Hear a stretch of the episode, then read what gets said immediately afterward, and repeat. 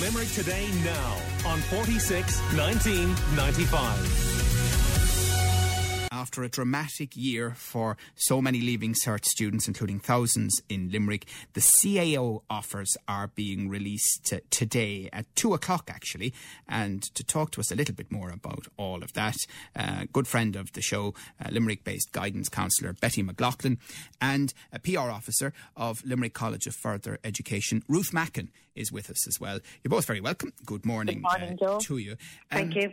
Uh, Betty, uh, and I don't want to be unfair here in terms of suggesting that it almost feels like some of this is being made up as we go along, but it seems there's already scrambling behind the scenes this morning. Um, the suggestion that nothing's really going to happen here until two o'clock uh, when um, you press the button and you hope that you get on the portal to see what your CAO offers are. Well, yes, that's what students, you know, uh, they're on the home stretch to finding that out for sure. And two o'clock is the time the CAO are expected to release those um, offers today. So you get on your portal and see what offer is there for you. Of course, it's been. But the point being that they're issuing absolutely nothing, uh, even in general terms, about points before that, because it appears as though there's still calculations going on in the background. Well, it, uh, they still expect. I mean, the points were the the results were stronger this year. They were four percent up on on previous years. So obviously, you can expect uh, hand in hand with that, the points will rise uh, in compa- as well. But they have put in at least two thousand courses extra on those high demand courses into the system, made them available for the first time. So you would be hoping that that might counterbalance that that rise in points the, the, to me. And, and Betty, can, can, you explain to me how does that work? That they can inject more places into the system.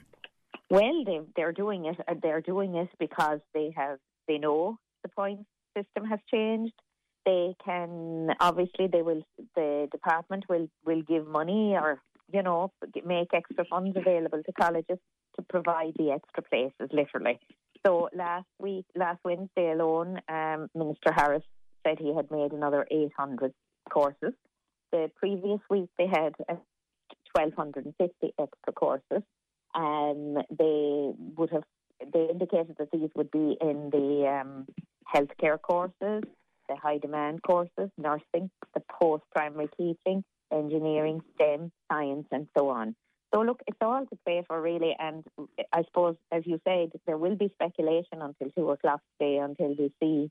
Uh, or the students see what can they, what will they get. But, but am I right or wrong that normally there would be more of a sense of what might happen, and there might be a certain amount of generalised information issued well, before the right, CAO offers? Yeah, you are correct in that, Joe. In that, like there would have been through the years, you could, if you know, things wouldn't have moved that much in points. Like if nursing was ranging from 380 points the previous year to 426, depending on where you applied, you would know that you're in or around with a good chance for it. But you see, this year, because of the, the complete different change uh, and the, the what some people describe as inflated points, the stronger points, uh, it's harder to know because uh, we don't have that national picture and we don't have that consistency that we had with previous years. So, of course, you are right.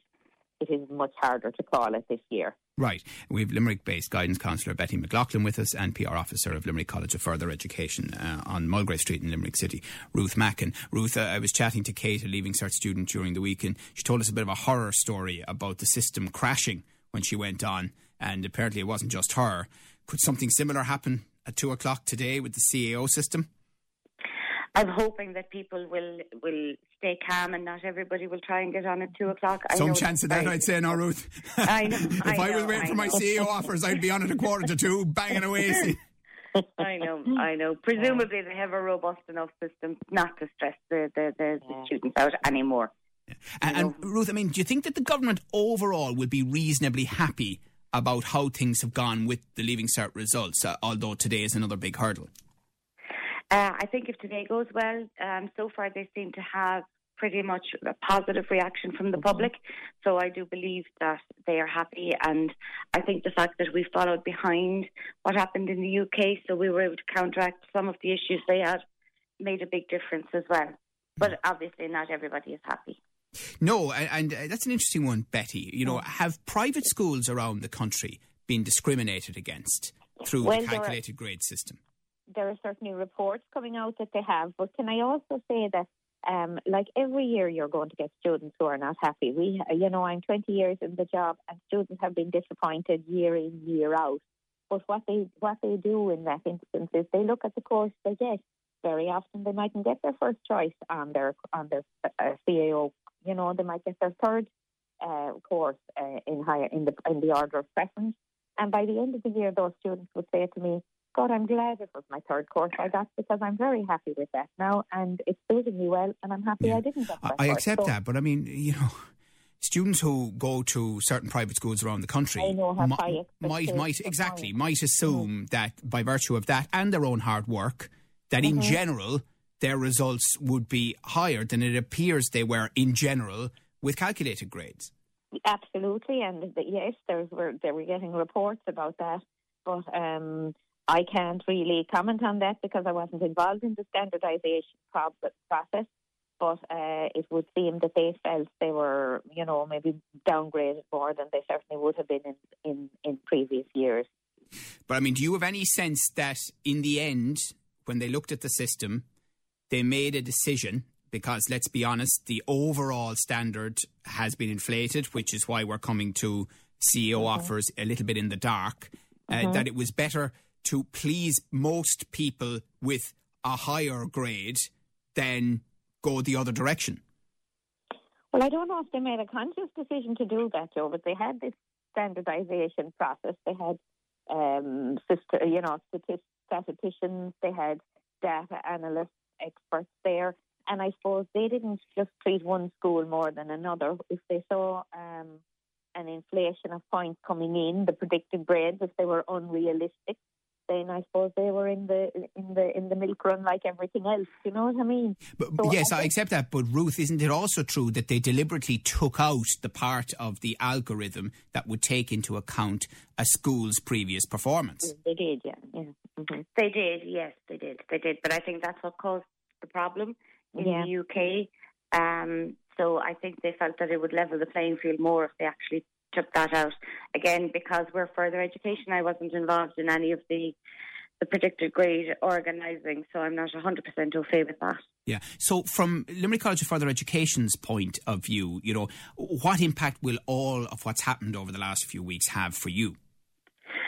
Well, Joe, we, we are further education, so we're non-CAO based, um, and a lot, all of our courses are at level five and level six, which means that they are one-year courses. Um, I think they, hopefully, we're hoping that they, we, and we can see already a very strong interest in courses at Limerick College of Further Education this year, because I believe a lot of students are uncertain and unsure as to what will happen, um, not just in what places they'll be offered, but also what university life will look like. So, um, Someone calling you, know, in the uh, background to tell you on the radio. That happens all the time. oh no, I'm not having my own. The phone. Oh. um, the um, so I think um, you know that that uh, will have an impact on us. We can see very strong um, applications already, and a lot of our courses are you know almost at uh, full capacity. I suppose the other thing to bear in mind is that not everybody, you know, the academic path of a four-year degree course is not for everybody. And if we look back 30 years ago, that path was for maybe a quarter to a third of people, and now it seems to be almost the norm.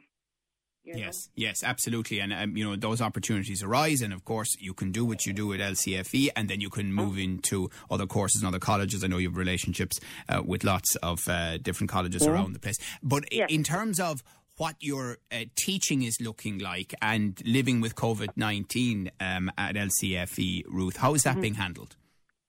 Well, we we are very, very, you know, we really believe that it's important that learners have and students have a bond with the college. So we have been working very hard. All of our building, all of our classrooms have been reconfigured, um, and we're looking at offering a blended learning experience this year. So um, students will have a mix of on-campus and online classes, and we hope to continue that throughout the year, unless there's the extreme lockdown where we will have to go totally online for, you know, a, a period of time. But Yeah. we have the building totally reconfigured, and we are, you know, we will be able to have um, on-campus classes adhering to the public health safety guidelines. Okay. And Betty McLaughlin, I mean, you would assume, but maybe I'm wrong about this, that the point of the leaving cert is to allow you to progress to the next stage of your life, whatever that stage may be. So, Absolutely. presumably, if people get what they want in the CAO offers, either round one or round two, then will they rapidly forget if they were a little disappointed with their results in the leaving cert? Absolutely, that's the one thing about young people. Their bounceability and the, it- is just amazing. And thankfully, they live in the here and now. And of course, once they get their, you know, once they get their course, they accept it and they move on. Yes, they will. Uh, they do have that resilience, uh, and I believe they'll be very happy, please God, to be leaving this whole remarkable journey behind them and progressing on. Absolutely. All right. Well, listen, thank you both very much for chatting to us uh, this morning. We'll wait and see what happens at two o'clock. We hope that when people log on, it all goes smoothly and they can find out what the CAO offers are. And of course, there'll be lots then of coverage of exactly how many points um, certain courses uh, ended up attracting. Thank you to Ruth Mackin from Limerick College of Further Education and uh, also uh, to Limerick based guidance counsellor, Betty McLaughlin. Here's Oasis. Call Limerick today now on 46 1995.